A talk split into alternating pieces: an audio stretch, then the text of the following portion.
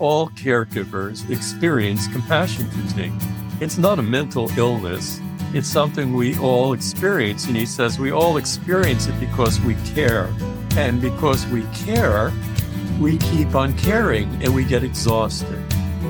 It's something we love to do, but we don't take care of ourselves enough and we develop compassion fatigue. that was Dr. Ed Smink, our guest on episode 137, where he shared about his personal experience with burnout and how important it is to be aware of compassion fatigue.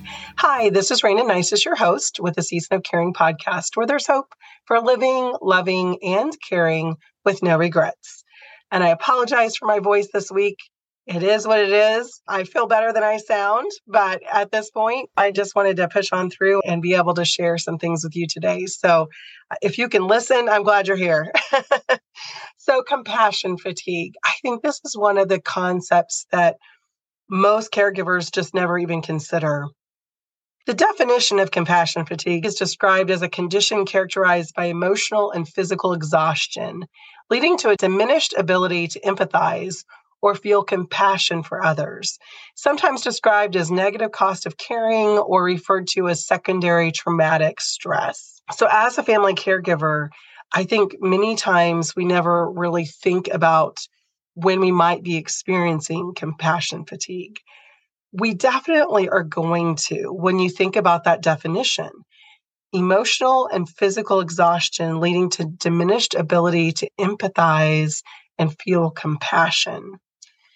When I think about this definition, I think about this specific situation I want to share with you. I was standing in the doorway one more time asking my dad to take off his pants. Every night we had this routine. He would go into the bathroom. It was nighttime. He was ready for bed. He would tell me he was ready for bed, but then he wouldn't follow through. Now, that's not true. It wasn't every night but it was one night out of the three. I put my dad to bed three nights a week, and it seemed like there was one night of those three that it just didn't go well. And I found myself standing in the doorway asking him over and over again, Can you just take off your pants? Such a funny request, but so important. Dad was incontinent at night, and we needed to get the special nighttime brief on, not to mention if it was wet, it wasn't going to absorb anything. I mean, we're going through a couple of pads every night and trying to make sure that he was in his jammies that we would throw into the laundry with the vinegar to really get them clean and all of those things. So, getting him changed and ready for bed was something that needed to be done. And obviously, every night it needed to be done. And it was so funny because some nights it was so easy. Hey, dad, can you take off your pants? Sure. You take them off. Some nights it just didn't work that way. He had a small bathroom right off of his bedroom, and I could just literally stand in the doorway. And that's what I learned to do was just stand there and wait until we could accomplish the task that needed to be done. I knew if he got back into the bedroom, he'd probably end up in bed, and there was no way I was getting him out of bed and there was no way he was going to let me change his pants while he was in bed. So he wanted to do it himself. But with Alzheimer's, that ability to problem solve, process, and start tasks is one of the biggest challenges that they face. And so being able to get him started also was challenging because when he was confused like that, he didn't know what I was trying to do. So there would be times that we'd get the belt unbuckled. My dad wore Levi jeans with a belt every day until later in the disease when we got to a point that we only wore pull up pants. But honestly, most of the time that I was caring for him, he had those Levi's on with a belt, and we'd get that belt unbuckled and we'd start to unbutton the pants, and he'd be like, oh, and he would suddenly button it back up and put the belt back on, and it was done. And so I learned as the time went by, if I just stand quietly in the doorway, maybe not make any eye contact, just give him a little bit of time and try again. Hey, dad, can you take off your pants? Sure, he would say. Sometimes he would just turn away and do something else. There were times he cleaned the shower, turn on the water in the sink, and mess around a little bit, but it just wasn't happening. And it became so frustrating.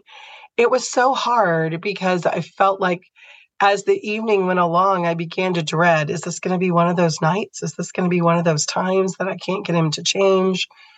I literally found myself standing in the doorway for over an hour at times, just trying to give him space, trying to give him time, come back and try again. I came home from one weekend just tired, emotionally exhausted. The definition of compassion fatigue, I had learned not to push him, but there were times when I did and didn't realize I was. And that's when he would get angry and cuss at me or hit at me.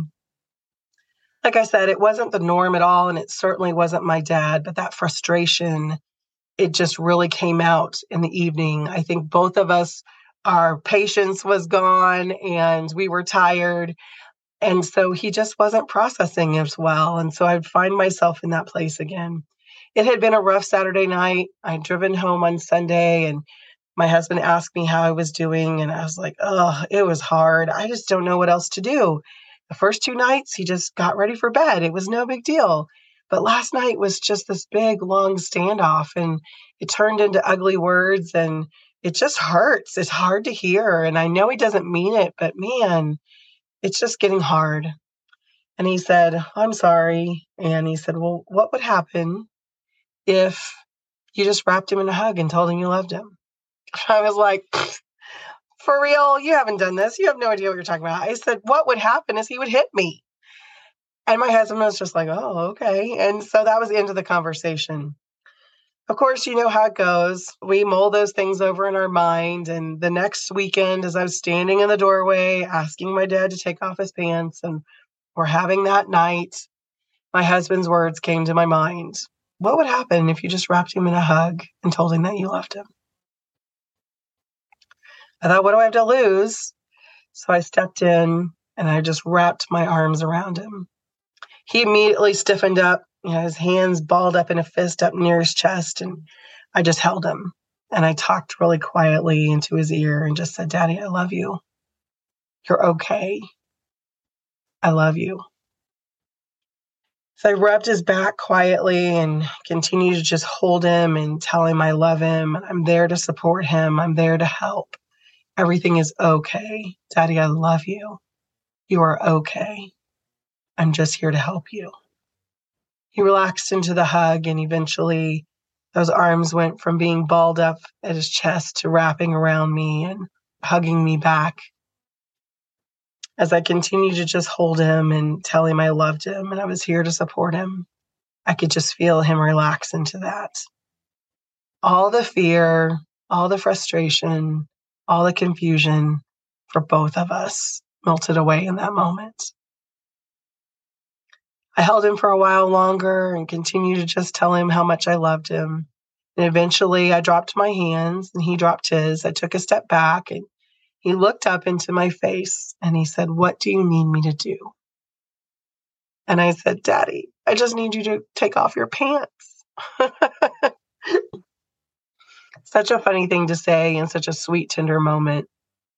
But it was really what I needed. I just needed him to take off his pants so we could get his Jamie pants on and get everything else done that needed to be done that night. When I think of that moment, I think of how I moved from compassion fatigue to leaning into love. And as a family caregiver, I think leaning into love is one of the things that we can always do to help us when we're feeling emotionally and physically exhausted, and we're beginning to focus on the task more than the person. You are doing this because you love them. You are caring for them because you want everything for them. And I know that. And they just need to be reminded of that sometimes. Even if your loved one doesn't have Alzheimer's or diminished capacity, there are times that they're trapped in their own pain. They're trapped in their own frustration of what's happening to their body and they can't control. So, always remembering to join them in love can change that. Now, do we need more? than just that moment of clarity, that moment of taking the time to remind them that we're here to help and to remind them that we're here to take care of them and to offer them what they need, definitely. But in the moment, I found that can make the biggest difference for me was just leaning into the love for that person right there in that moment. Taking the deep breath, getting focused back on them and what they need, and really thinking through how can I help meet their need. As a family caregiver, many times we find it very difficult to take respite. And respite is important. You're going to hear that over and over again. But being away, getting away, and being able to really recharge, I know you need it and it's important, but sometimes it feels like it's impossible to do. And I think at the same time, we have to stop and really think about what we can do and how we can find opportunities to get away in order to really get that complete refresh that we need. Because in the moment, we might be able to accomplish the task and it might go a lot easier than we thought it would. But I also want to offer you some opportunities to take a small respite, a chance to rest and to recharge in the middle of your season. Not a big getaway, not a big ship your loved one off to somewhere else, but just an opportunity to find and to think about what might recharge you right here, right now.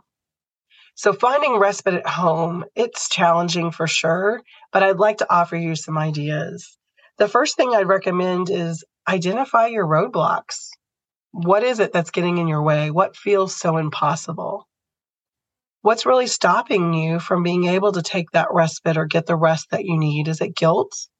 Do you feel guilty for needing the time away from your loved one? I hear that a lot from people that I'm talking to.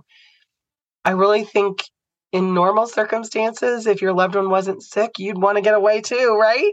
So there's nothing wrong with needing that space. Is it anger? Are you feeling like there's no way for you to get away because nobody else cares and no one else is being a part of this journey with you? Sometimes just naming it can really help to bring some relief. So figure out what's getting in the way of you getting the rest that you need and kick it down. Find some help. Find someone who can help you. So the second step is to ask for help. Can you hand your responsibilities off to someone else, a neighbor, a friend of your loved one, just three hours, go out for lunch, take a nap when you know that they're safe. Can you ask a sibling to stop by and do puzzles or cook dinner with your parent or your loved one? Is there someone in your church? Start looking for help. Paid help is great, but sometimes we just need someone right now. And really, if we can look at our circle and broaden that circle a little bit, you might be surprised. Keep asking, even if someone's putting you off, think of the people who have said, if there's anything I can do, offer it up. Hey, this is what you could do. Come cook dinner with my loved one. Come do a little project with them. Sit with, them while they nap. It doesn't matter. Just let me have some space. You will find someone to help. I know that you will. The third step is brainstorm ideas. We're all different. Make lists of things that leave you feeling refreshed and relaxed and rested, even when you're not at home or when you are at home. What makes you laugh? What fills up your cup? What brings you joy? If you're able to leave home for a few hours, what can you do? Go to the beach, go to the woods, go to the park, listen to nature, find those things that you need. Can you enjoy a spa? Could you take a chance to go get a, a pedicure? Are you a lifelong learner? Can you take a class? Can you go to the library? Whatever you do that brings you joy and helps you feel recharged, make that list. Find something that will fit in those few hours that you have and schedule it. That's the last step. Do it. Whatever, however much time you can get off, get it on your calendar and do it. Make a plan for the time that you have, even if it's just a few hours. Unplug, put that device away, trust the person who's caring, and then change up your space.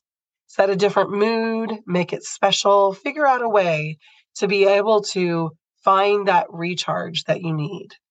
Kick fear to the curb and trust the person that you're caring for and the one that you're leaving them with. Try not to check in, especially if you're only getting away for a couple of hours. True compassion fatigue will take more than just a little respite, but I would like to encourage you to start here. Start small, explore what you can do to re energize yourself, find your compassion, and get back into doing what you do best, which is caring for your loved one. Thank you for joining me today. I hope that you've enjoyed this episode of a Season of Caring podcast. It's been brought to you by the Encouragement Series, a special gift to you coming in November. If you'd like to be on the list to learn more, sign up at encouragementseries.com. Feeling exhausted and ready to quit? The Encouragement Series is a faith based series that will offer you hope in this really difficult time. I'm bringing together six women who will share their strategies in different areas of their life from physical, emotional, financial, and spiritual ways that they've found to really refresh themselves and bring hope even in this season. And just a reminder, a Season of Caring podcast has been created for the encouragement of family caregivers. If you have financial, legal, or medical questions, be sure to consult your local professionals and take heart in your season of caring.